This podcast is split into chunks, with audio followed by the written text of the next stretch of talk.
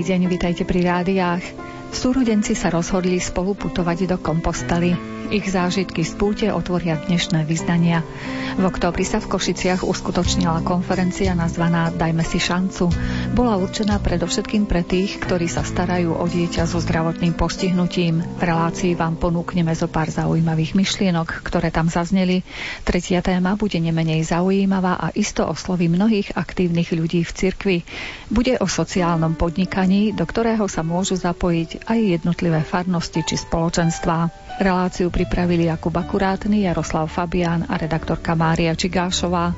Želáme vám nerušené počúvanie. Čo mám robiť, pane, keď vidím plakať srdce? Čo mám robiť, pane, keď vidím plakať srdce? Cítim slanosť jeho slz, nechcem z nich vidieť mŕtve more.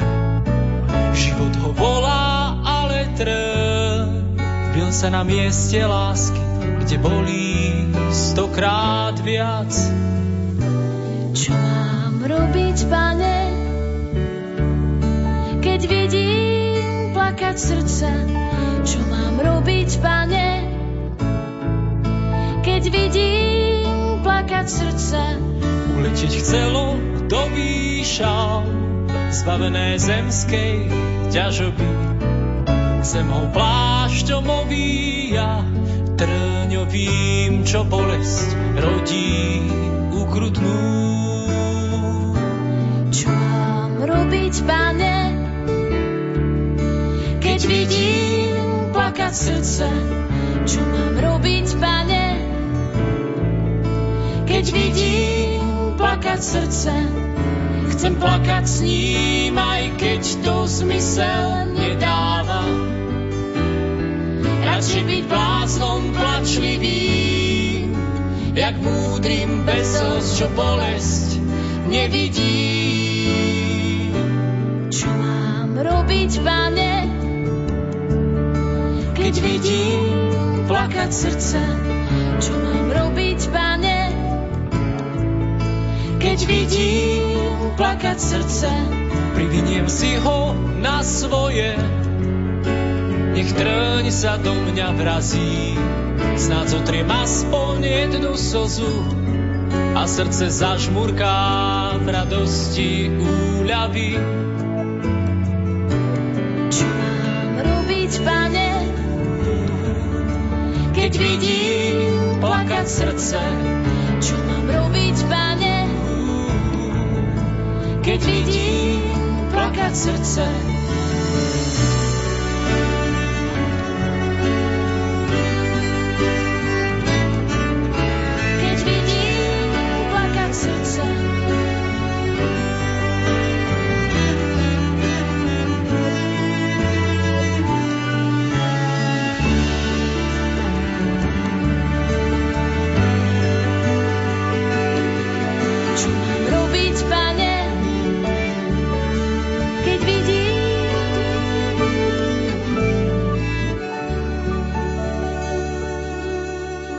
Pekné spomienky na tohto ročné leto ostali súrodencom Zuzane a Jakubovi Machovcom z Košic.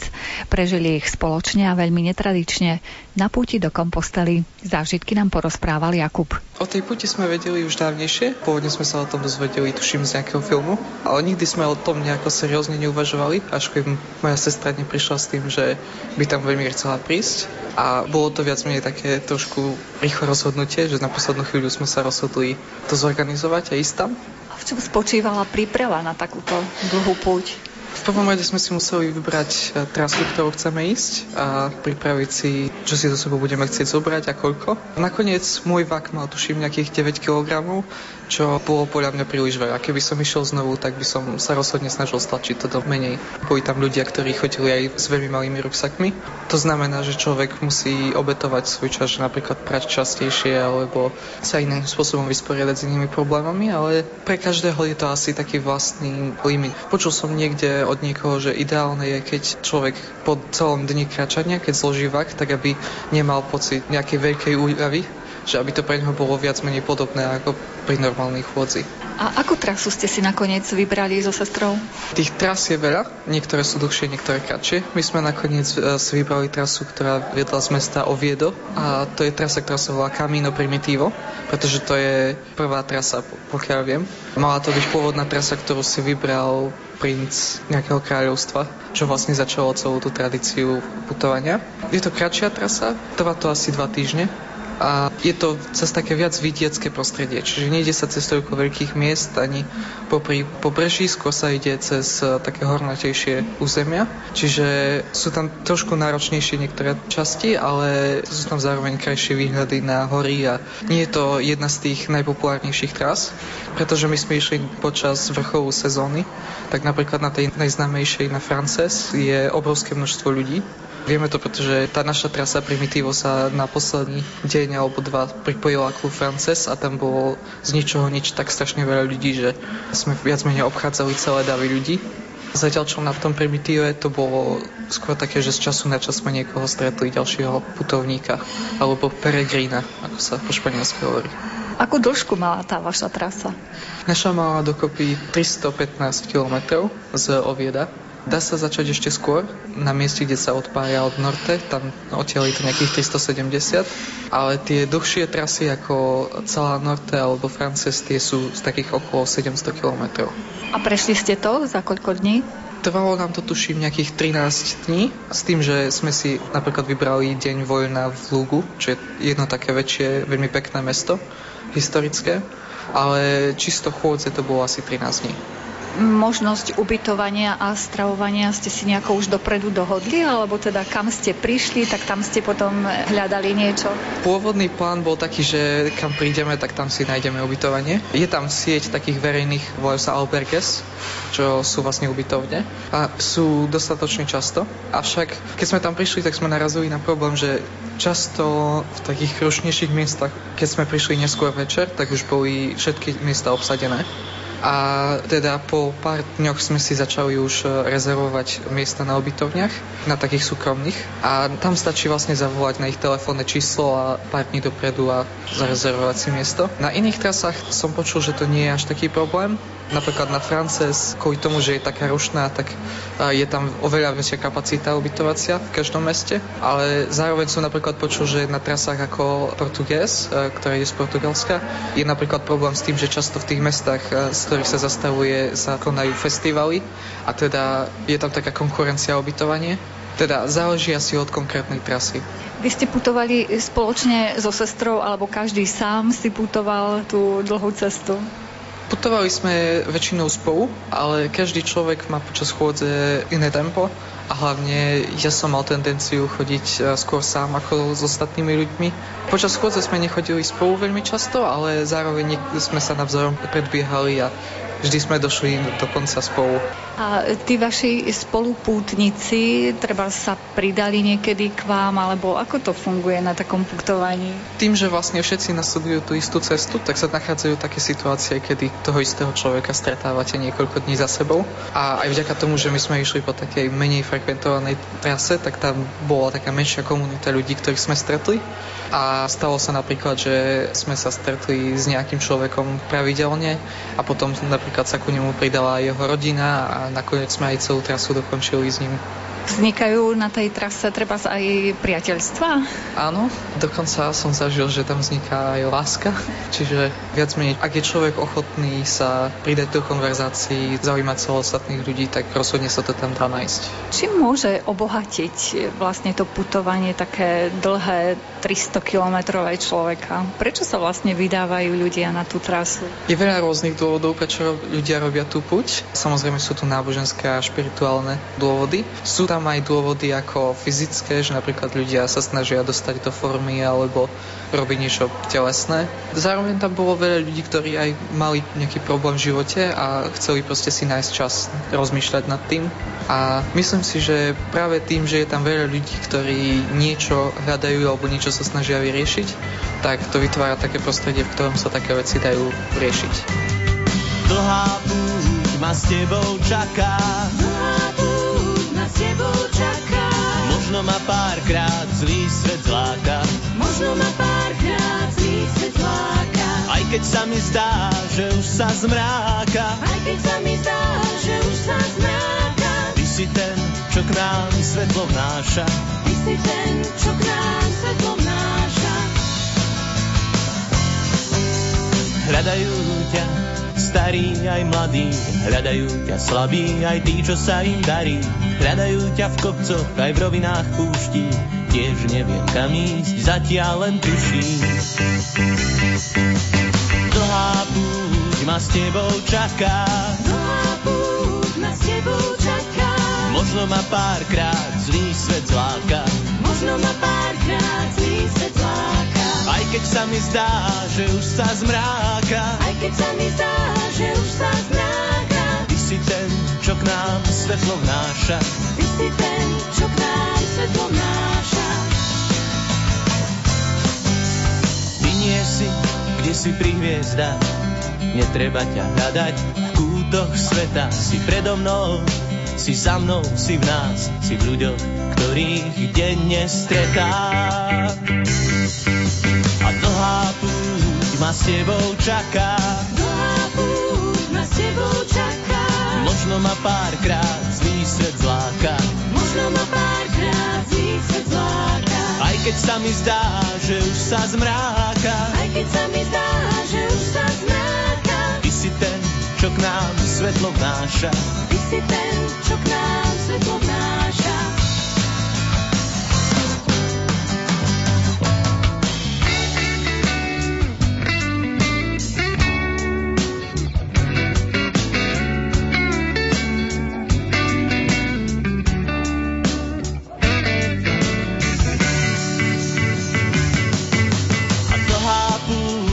Tebou čaká, Dlhá púť ma s tebou čaká. možno ma párkrát zlý svet zláka. Možno ma párkrát zlý svet láka. Aj keď sa mi zdá, že už sa zmráka, Aj keď sa mi zdá, že už sa zmráka. ty si ten, čo k nám svetlo vnáša. Ty si ten, čo k nám svetlo vnáša. Tak ty si ten, čo k nám svetlo vnáša. Ty si ten, čo k nám Prezradíte, čo vás motivovalo na tú cestu? Bola to len zvedavosť? Bola to zvedavosť, zároveň záujem o tú krajinu, ktorá nakoniec bola naozaj nádherná. Bola to zároveň aj taká zvedavosť, že či to vôbec fyzicky dokážem, pretože nie som nejaký fyzicky nadaný človek. A dá sa to zvládnuť? Rozhodne, pretože tie ubytovacie zariadenia sú celkom pravidelne, tak človek si vlastne to vie naplánovať aj tak, že nemusí každý deň napríklad prejsť 40 km, aj keď boli tam aj takí ľudia, ktorí to zvládli.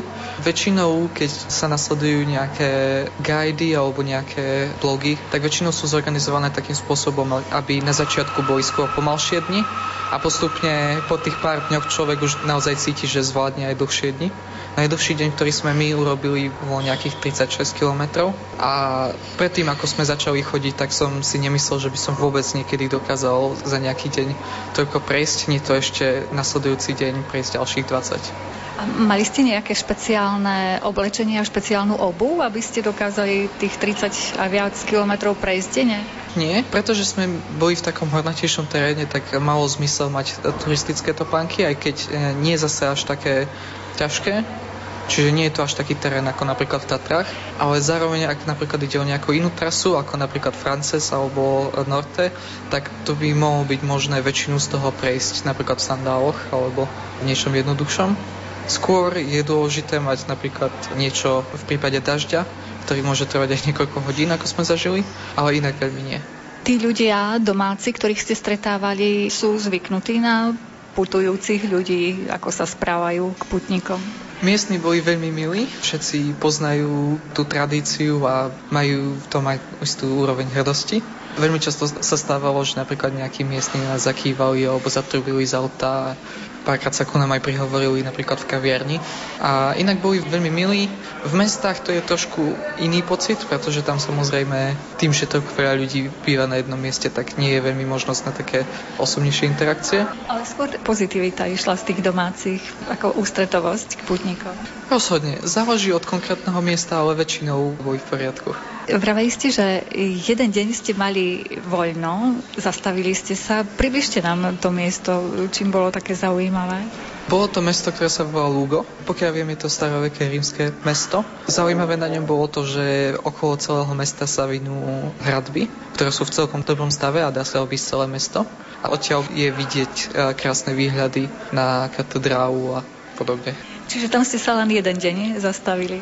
Nechali sme si niekoľko dní navyše pre prípad, že by sme potrebovali si rozdeliť niektoré dni, že by sme sa necítili prejsť e, príliš veľa času, ktoré sme nakoniec veľmi nevyužili. Tak preto sme sa ten jeden deň rozhodli zostať v Lugu a nakoniec tie zvyšné dni sme využili v Kompostele. A myslím si, že to bolo dobré rozhodnutie, pretože Lugo je krásne mesto, kde sa dá spraviť taký jeden deň, ale v Kompostele je toho veľa, čo sa dá vidieť. V tej samotnej kompostele, čo je také zaujímavé, okrem toho množstva putníkov, ktorí tam dorazia? Tá kompostela je veľmi historické mesto a mesto s hlbokou tradíciou toho putovania. Čiže centrum mesta je nádherné, má také historické centrum, kde sa nachádzajú veľké cirkevné budovy, ako napríklad katedrála. Pre pútnikov je tam niečo pripravené? Viem, že nejaké azda pečiatky ste museli mať, aby to bolo potvrdenie, že ste to naozaj prešli?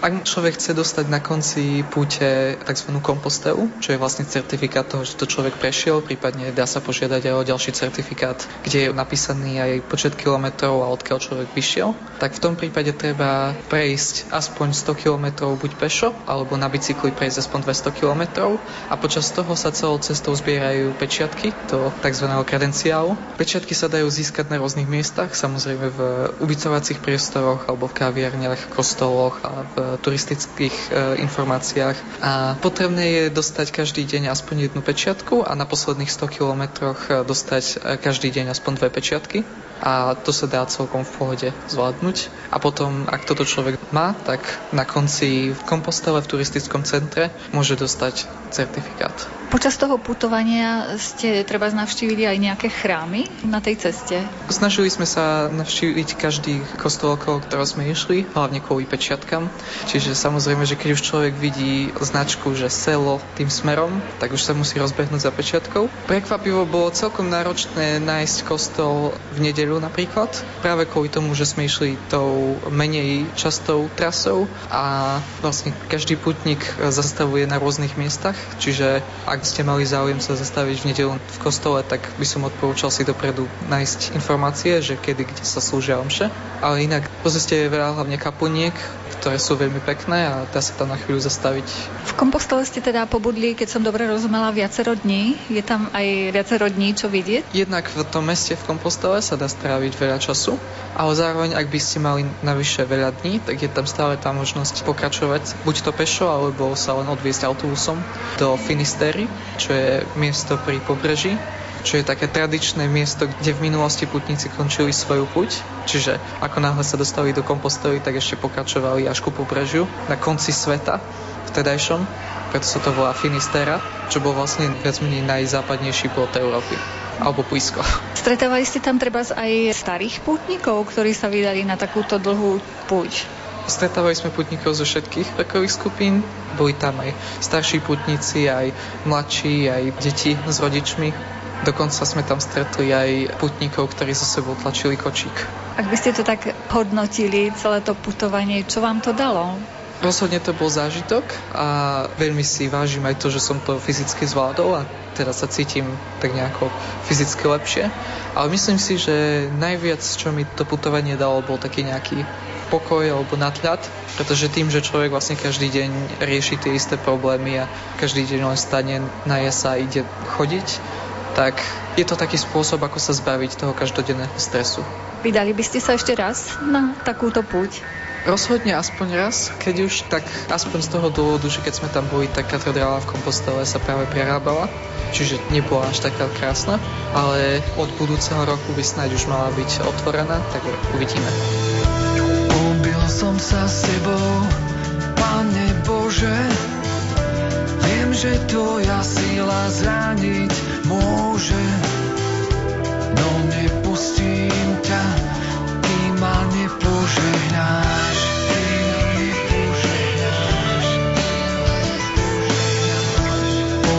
Som sa, stratil, sily. Si ma, Pane, v slabej chvíli. No nepustím ťa, kým ma nepoženáš.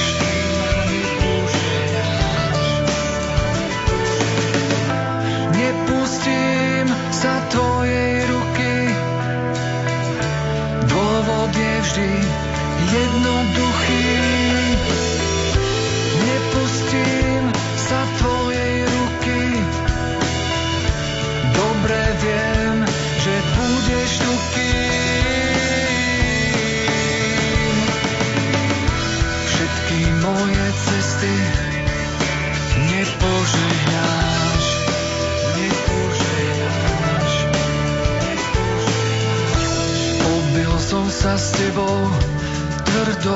Tvrdou pesťou, ty si našiel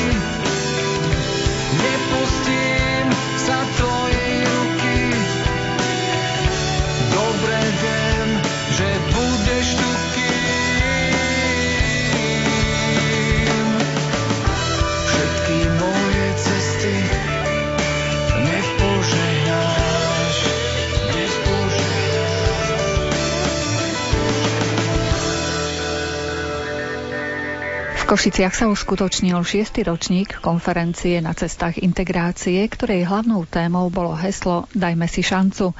Prednášky boli venované predovšetkým rodičom a blízkym príbuzným, ktorí sa starajú a vychovávajú zdravotne postihnuté dieťa. Porozprávali sme sa so spoluorganizátorkou podujatia Andreou Čusovou, ktorá pôsobí ako dobrovoľníčka v občianskom združení Krajina nepoznaná. Je to konferencia, ktorá je viac menej pre rodičov. Tento rok sme ju niesli v duchu Dajme si šancu a je to z toho dôvodu, že ako keby tu stále bolo to obdobie, že rodiny sú stále za dverami doma zatvorené. Lebo prečo by sme mali ísť my von? Sú tam schody, nedostanem sa tam s vozíkom, v reštaurácii nás neobslúžia, všetci budú na nás pozerať. Ale ja si myslím, že týmto spôsobom nemôžeme ísť stále dopredu. A preto, keď si my sami nedáme tú šancu, neotvoríme tie dvere nevidíme na ulicu, nemôžeme čakať, že nás niekto zavolá. Zvlášť, keď to niekto si povie, že možno to ani nie je problém, ale zrazu, keď my prídeme do tej reštaurácie, do galérie, do kina, tak aj tí usporiadatelia zrazu zistia, že tam sa nedostane vozík. Na niečo sme zabudli. Tam ten človek s tými dlhami má problém. Na niečo sme zabudli. Tam sa nedostane človek s obsom, hoci nevidiaci a ten pes je súčasťou, nevinutnou súčasťou jeho života. Tam príde nepočujúci, ktorý musí písať a my mu nerozumieme. Sú to takí istí ľudia, ktorí žijú okolo nás a sú našou súčasťou. A dajme si šancu my, daj nám ju okolie a bude sa nám to lepšie žiť. Čiže prišli tu rodičia, ktorí mali možnosť si aj odborníkov vypočuť, koho ste sem pozvali ako lektorov? Tento rok sme sa zamerali viac menej na športovcov, na témy s tým súvisiace, ale nebolo to len o tom.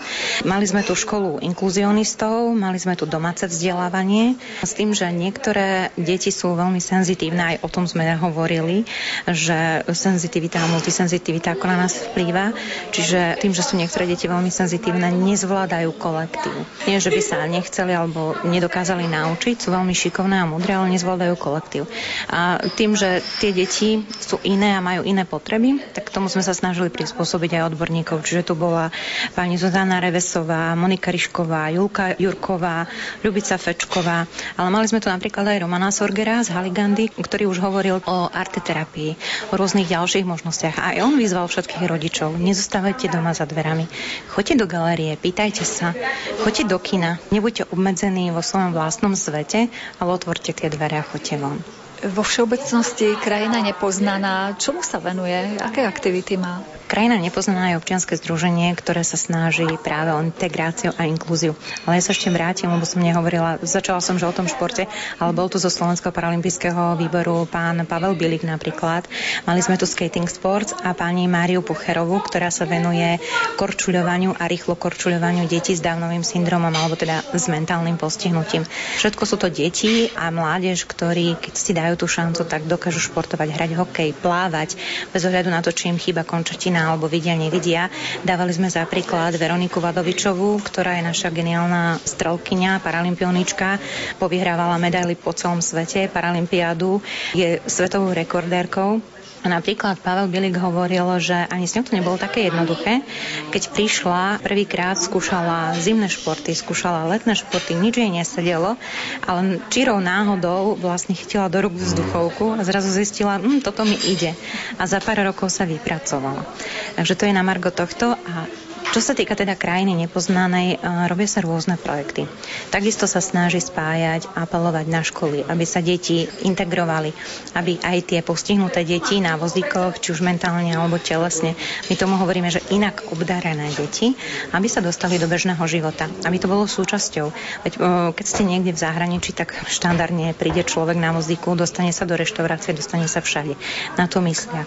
Na Slovensku to nie je možné. Učiteľ povie, že nebude sa starať ešte o ďalšieho človeka alebo dieťa, ktoré potrebuje sem tam utrieť pusu, sem tam pomôcť na toaletu. On je tam predsa ako učiteľ od toho, aby vzdelával. Ale vzdelávanie je o tom, aby sme stierali tie hranice medzi nami. Všetci sme ľudia, všetci máme dve ruky, dve nohy a či sedíme, či stojíme, či chodíme, či vidíme, či nevidíme, všetci máme svoju hodnotu. A na toto by sme nemali zabúdať. Na toto apelujeme aj v našom občianskom združení a preto aj tie projekty, ktoré robíme, či už je to táto konferencia alebo rôzne komunitné projekty s arteterapiou, kde rodičia majú možnosť si oddychnúť v rôznych priestoroch pri arteterapii, ale nielen rodičia, ktorí majú deti s nejakým postihnutím, keď to už máme lekársky, medicínsky povedať, ale rodičia, ktorí majú zdravé deti a spoločne sa stretnú v rámci komunity, deti sa spoločne hrajú a rodičia sa medzi sebou navzájom rozprávajú aj o tom živote, o tom bežnom živote v rodine.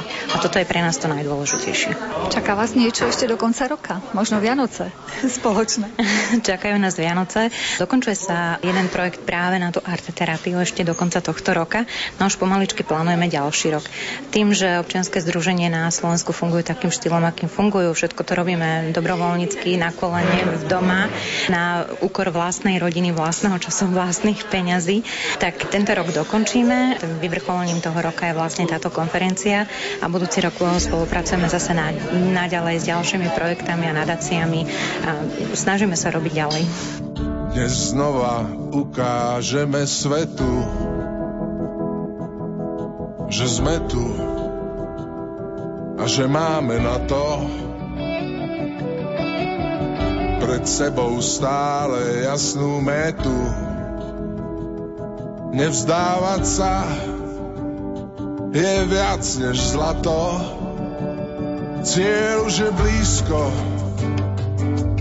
len sa nebáť, zajtra aj dnes to skrátka dáme.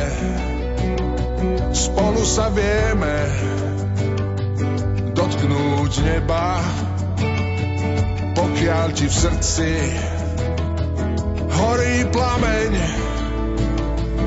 Ak hráš fér so srdcom v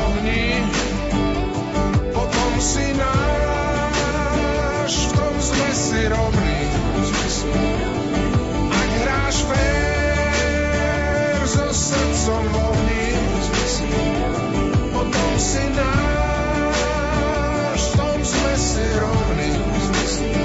V tom sme si rovní.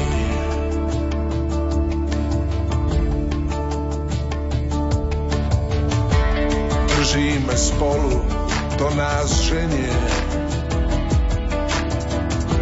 sme ako oheň do pochodní. Nevzdávať sa je viac než veniec, pokiaľ hráš srdcom, sme si rovní. Cieľ je už blízko, len sa nebáť. Zajtra aj dnes to skrátka dáme. Spolu sa vieme dotknúť neba, pokiaľ ti v srdci horí plameň. Ak hráš fér so srdcom v ohni, potom si náš, v tom sme si rovní.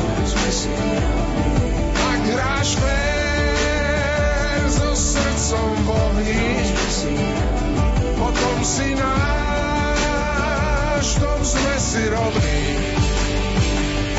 Sme si rovní.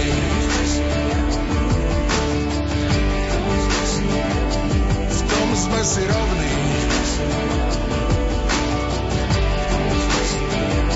V tom sme si rovní. V tom sme si rovní. V tom sme si rovní.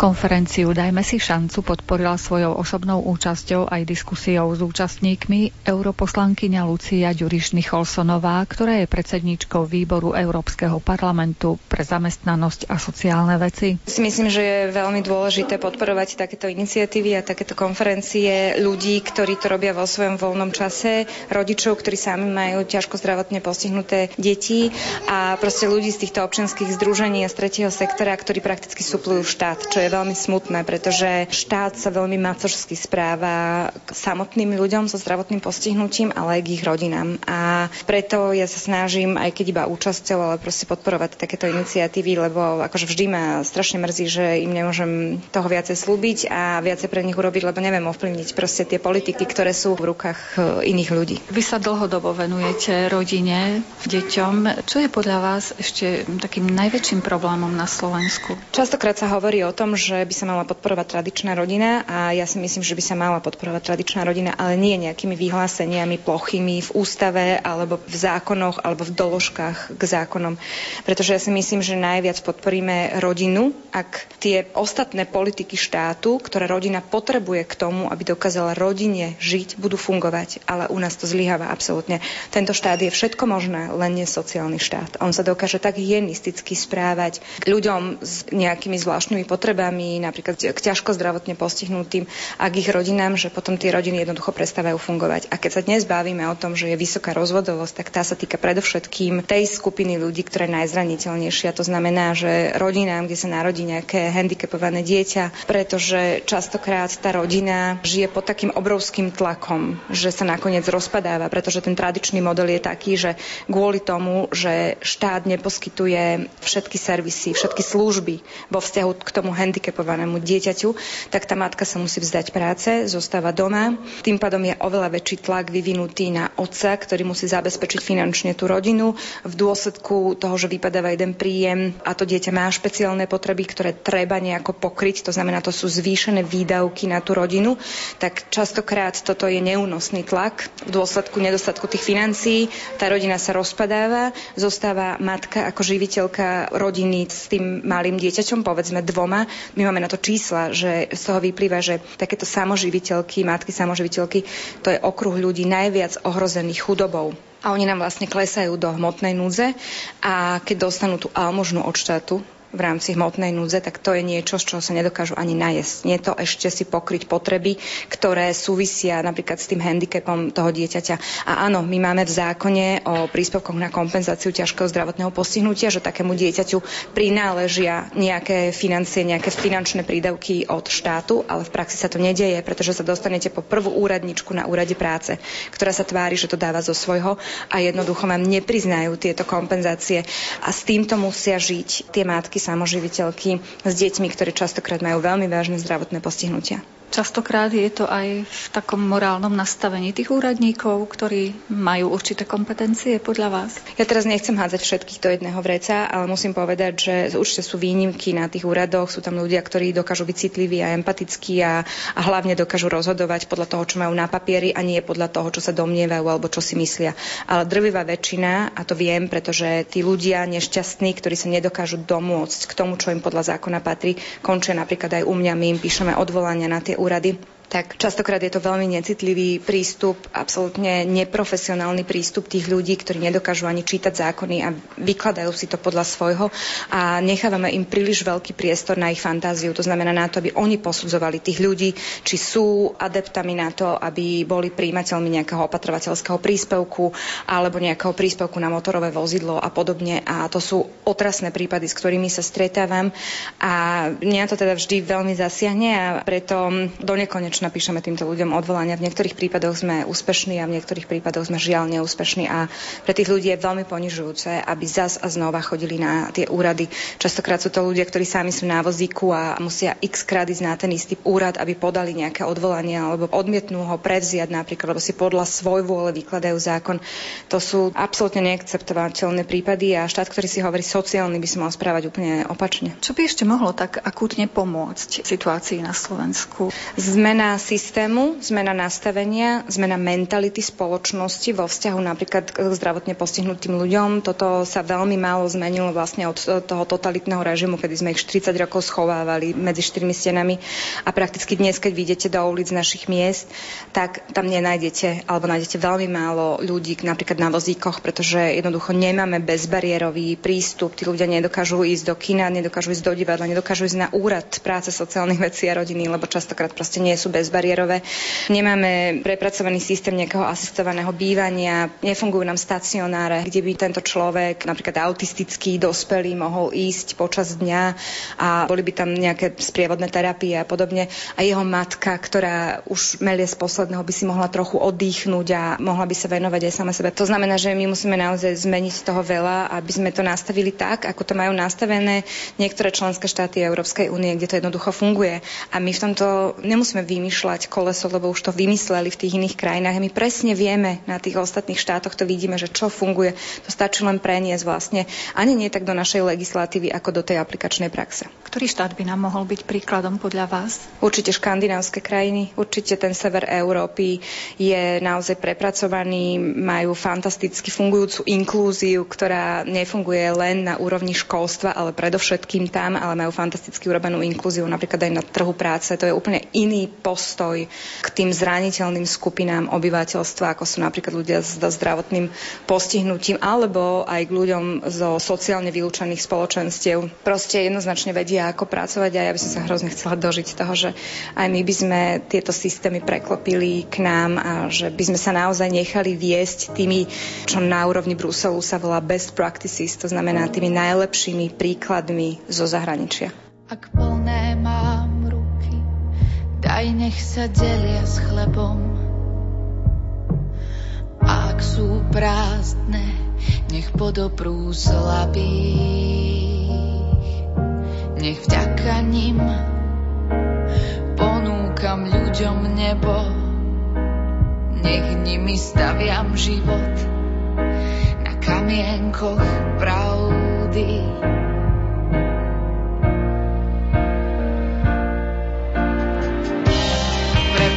Svojou vôľou, nech s tebou som celá. Veď s krížom sú obe tvoje ruky spojené.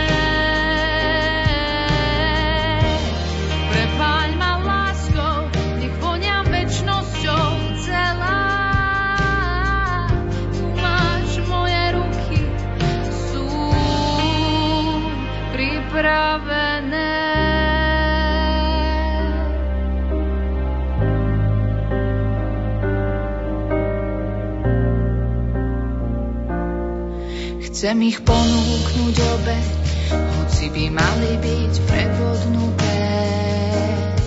Chcem nimi objímať, ako ty cez kríž a obetu. Dni plynú rýchlo, časy sú pohnuté. sa nechcem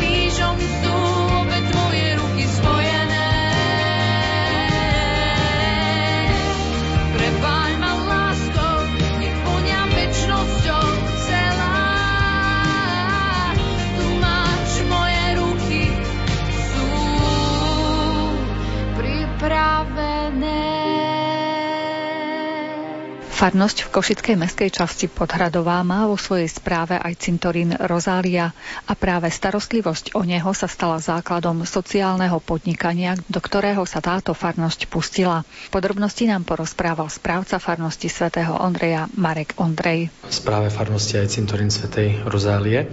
Za účelom správy tohto cintorína tak farnosť po porade s arcibiskupstvom Košice vytvorila vlastnú SROčku, ktorá sa volá Testimony SRO a v roku 2016 prevzala plne správu cintorína, čo vlastne obsahuje alebo zahrňa nielen postarať sa o prevádzku celkových priestorov, ale aj zabezpečiť záležitosti, ktoré sú nevyhnutné vo vzťahu k zákonom a zákonným povinnostiam alebo požiadavkám, nakoľko cintorín ešte aj teraz funguje ako pohrebisko, ktoré je aktuálne, čiže kde sa ešte neustále pochováva.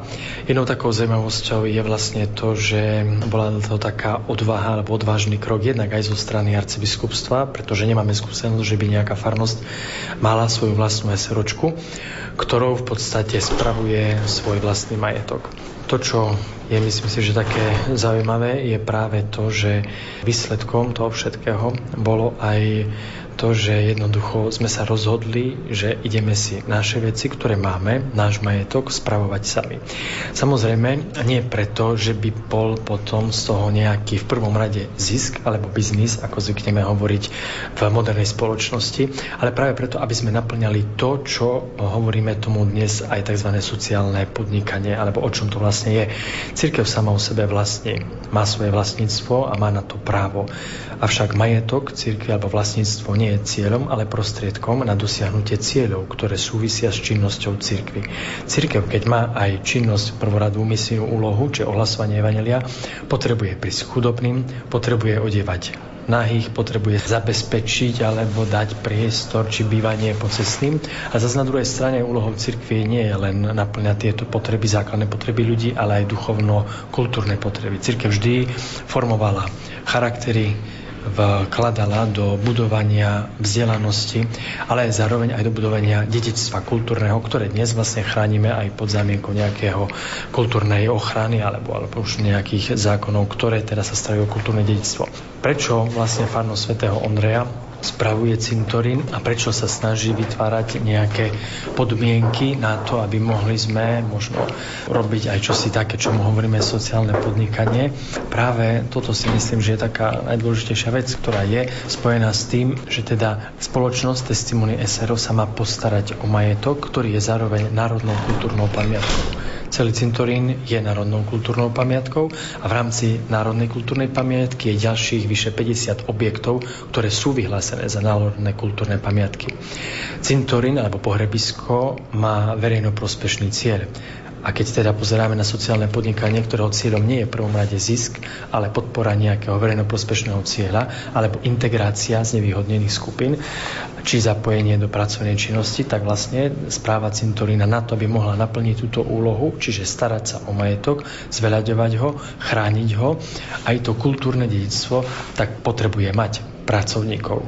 Toto je taká zaujímavá možnosť pre správu, že teda vytvárame nové pracovné miesta a pozývame ľudí do spolupráce na spoločnom projekte, ktorým je vlastne ako starostlivosť o celé toto naše dedičstvo, ktoré tu nám máme. Samozrejme na to je dobré, ak sa dajú využiť nejaké príspevky alebo nejaké granty či nejaké projekty.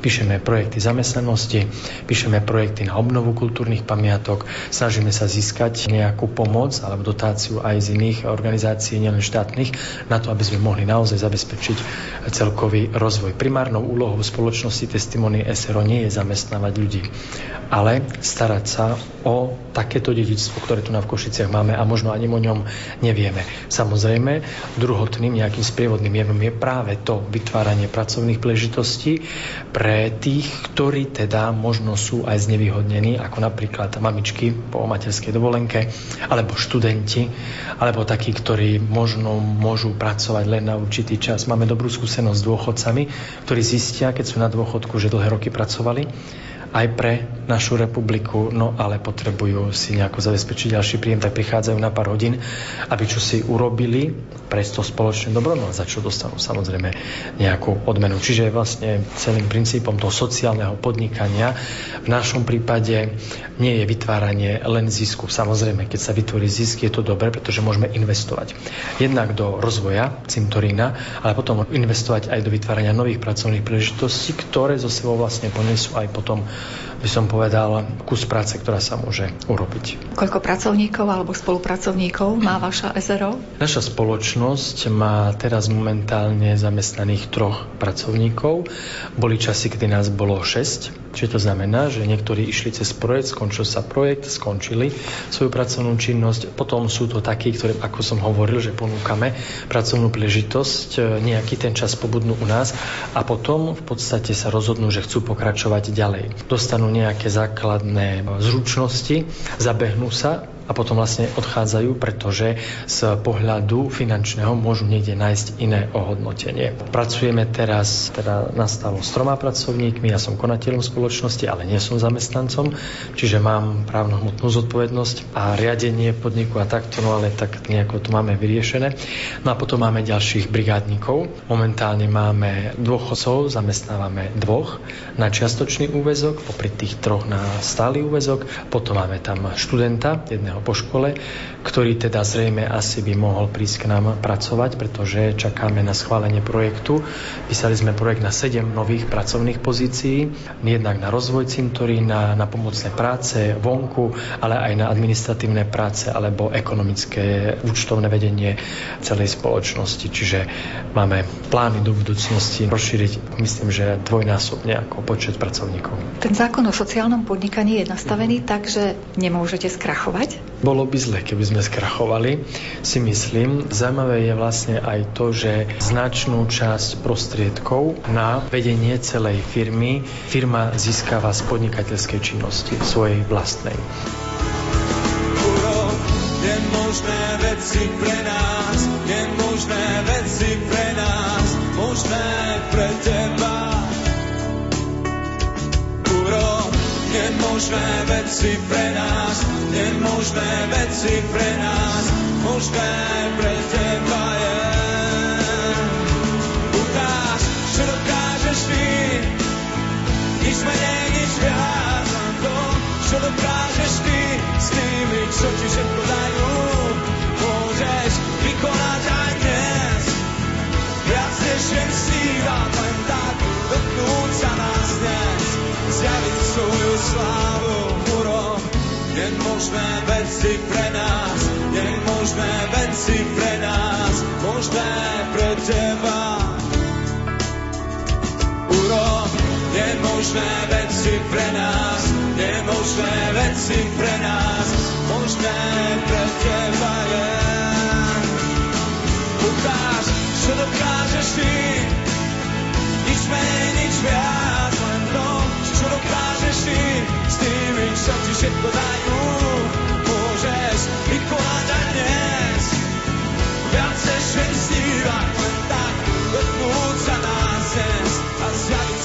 to, čo sa týka teda niektorých mzdových nákladov, ktoré môžu byť pokryté z nejakých fondov napríklad na rok alebo na rok a pol, závisí od toho, že nakoľko človek uchádza o zamestnanie je znevýhodnený, či už je dlhodobo nezamestnaný, alebo má nejaké postihnutia, alebo je nad 50 rokov a tak ďalej, tak to sú ďalšie záležitosti.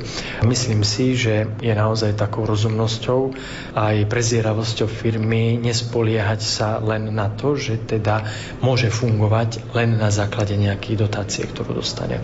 Čiže my potrebujeme vytvoriť naozaj aj zázemie na to, aby sme vytvárali zisk bez ohľadu na to, či čo si dostaneme alebo nedostaneme. Zisk na to, aby sme mohli fungovať a na to, aby spoločnosť mohla plniť si svoju úlohu.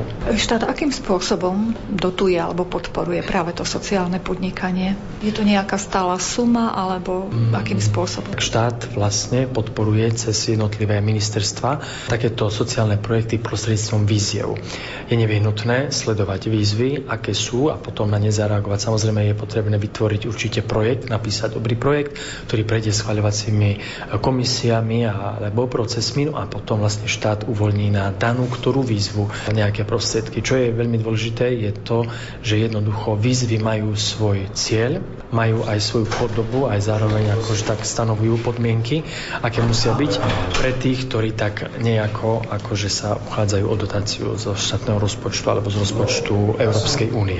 Predpokladám, že jedného zamestnanca máte asi len na tvorbu projektov. No, nemáme. Musím sa priznať, že nemáme. Do niečoho som sa pustil ja, čo sa týka získavania prostriedkov na obnovu kultúrnych pamiatok. To zatiaľ akože som ešte teda vedel zvládnuť. Ale čo sa týka zamestnanosti, tak spolupracujeme s firmami, ktoré sa venujú tejto záležitosti. Pretože naozaj, keď som rozprával s kolegami napríklad na univerzitách, tak len na výrobu projektov a na kontrolu projektov, na potom na naplňanie projektov, alebo potom už aj vyučtovanie projektov majú zamestnaných 9 ľudí. Čiže je to dosť, no my si to samozrejme dovoliť nemôžeme, čiže buď to robíme v subdodávke, že poprosíme nejakú firmu, alebo to robíme na základe toho, že máme nejaké skúsenosti v malom a snažíme sa to aplikovať takýmto spôsobom. Je to taká prvá lastovička, zdá sa, v Košickej arcidieceze. Povzbudili by ste aj ďalších, aby sa do toho pustili, alebo tie problémy sú také veľké, že už teraz si vravíte, že už nikdy viac?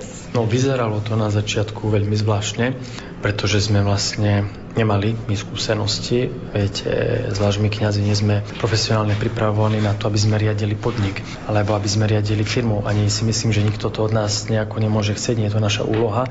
Dôležité je vybrať ľudí a spolupracovníkov takých, ktorí sa rozumejú týmto skutočnosťam. Bolo to náročné, je to náročné, ale ja by som naozaj odporúčal aj ostatným farnostiam alebo cirkevným organizáciám, aby zobrali zodpovednosť za to, čo majú. A teraz myslím nielen na správu cirkevného majetku, a nedať to iným, pretože je taká zvláštna skúsenosť, ktorá je síce, že keď spravujete svoje, robíte to ako najlepšie viete. Keď spravujete cudzie, snažíte sa zarobiť. Možno, čo tak ako zemavá vec je aj v tom našom prípade, je to, že to, čo sa vyrobí, tak to ostáva. Ostáva jednak pre rozvoj cintorína, ale rozstáva to aj pre rozvoj farnosti. Výzva pre farnosť je budovanie pastoračného centra, ktoré si vyžiada 100 tisícové náklady. No a jednou z možností, ako financovať aj tento projekt, je práve toto. Samozrejme firma, ktorá má 4 roky, nemôžeme od nej chcieť, že by mala nejaké veľké výsledky. Dôležité je, že sú nejaké zisky, ale nemôžeme chcieť, aby nám zafinancovala celú stavbu. Čiže ja by som chcel ako naozaj vyzvať a pozbudiť aj farnosti, aj organizácie, aj aj kňazov k tomu, aby sa nebáli toho. Aby sme spravovali si sami svoj majetok, až potom zistíme, aké máme možnosti. Nielen aké sú povinnosti a starosti. Veľakrát je to pohodlnejšie podpísať podnájomnú zmluvu, zobrať za nejaké pozemky alebo za niečo nájom, ktorý príde ako číslo, ako peniaze na účet a pritom my sami nevieme, koľko by sme mohli získať, keby sme to spravovali sami. Aj napriek tomu, že by sme museli vytvoriť pracovné príležitosti, veď ono je to aj o tom, že církev by mala vytvárať pracovné príležitosti pre ľudí. Nie len chcieť od ľudí, aby pracovali pre církev z lásky. To tak teraz poviem, pretože keď ide o matky, o otcov, ktorí majú svoje rodiny, ten čas, ktorý investujú a ktorý potom vlastne priniesie aj nejaké plody, tak je dobre, aby sme týchto ľudí vedeli aj my ohodnotiť. A ja si myslím, že my máme na to aby sme takéto nejaké projekty vymysleli, aby sme do toho šli, aby sme potom si vytvorili svoju štruktúru, ktorá je schopná jednak zveľaďovať ten majetok, keď hovoríme čiste len o majetku, preto aby komunita kresťanská mala možnosti nielen zabezpečiť samú seba, ale zároveň na fungovanie napríklad, keď by prišlo odlukovať cirkvi od štátu, čo je, myslím si, že je aktuálna vec, ale potom, aby mala na to, aby mohla konať svoju činnosť. Bol tu otec Gombita, ktorý hovoril napríklad o tom, že sa venuje bezdomovcom a stále naraža na problémy jednak peňazí a nevôle a tak ďalej a tak ďalej. Ja si myslím, že ak by naše firmy, ktoré hospodaria s našimi vecami, s našimi metkami, mali také možnosti a výsledky, dokázali by my sme sami investovať a podporiť jednak aj zamestnanosť, pomáhať ľuďom, no ale potom aj zabezpečiť e, fungovanie samostatné. Tak nejako.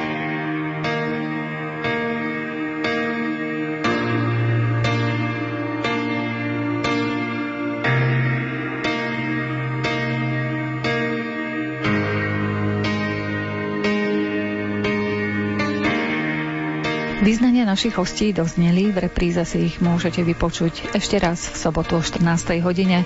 Reláciu pripravili Jakub Akurátny, Jaroslav Fabián a Mária Čigášová. Ďakujeme vám za pozornosť a želáme vám pekný deň. Po tvojich cestách ved ma, Pane, aby som nezišiel a nezostal viac na dne keď s tebou kráčam. Cítim sa silný, áno, viem, že jedine s tebou to dokážem.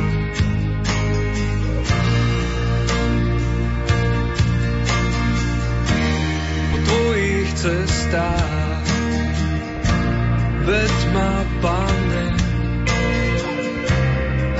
som nezišiel a nezostal viac na dne. Keď s tebou kráčam, cítim sa silný, áno, viem, že jedine s tebou to dokážem.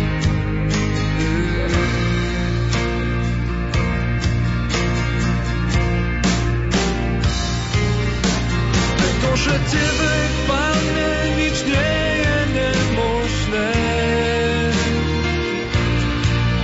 Ty si slepým oči otvoril a hladný ich nasítil. Ja viem, že ty si ten, čo svoju náruč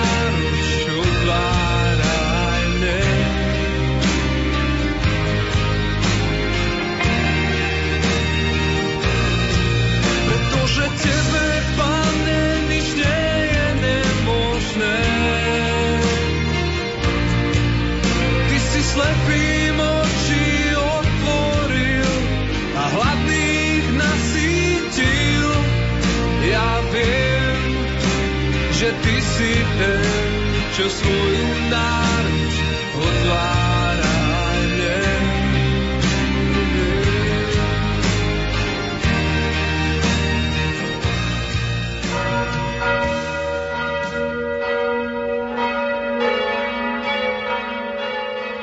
Milí poslucháči, v tento sviatočný deň vám v nasledujúcich minútach ponúkame prostredníctvom katolíckej televízie priamy prenos modlitby Aniel pána z Vatikánu. Na Svetopeterskom námestí sa ju pomodlí pápež František spolu so zídenými veriacimi. Už o chvíľu odozdáme slovo našim kolegom do televízie Lux. Zo štúdia Rádia Lumen vám prajeme ničím nerušené počúvanie.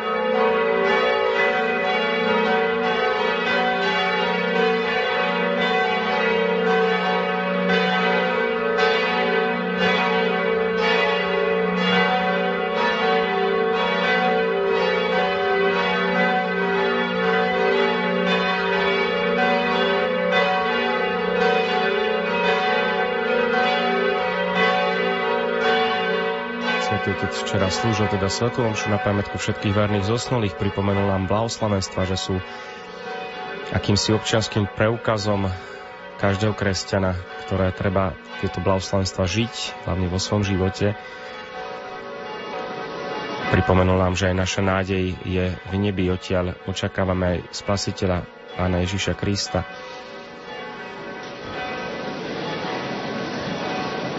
V týchto dňoch sa spája celá církev. V piatok sme oslavili všetkých svetých, teda túto církev oslávenú, všetky duše, ktoré už dosiahli nebo, ktoré sa tešia väčšnej blaženosti v nebeskom kráľovstve. Včera zase sme pamätali na, cr- na církev trpiacu, na duše v očistci, ktoré sa ešte očistujú, aby mohli vidieť Boha z tváre do tváre. A my sme tá církev putujúca, ktorá si tú väčšnosť buduje už tu každodenným životom, každodenným svedectvom a dôsledným prežívaním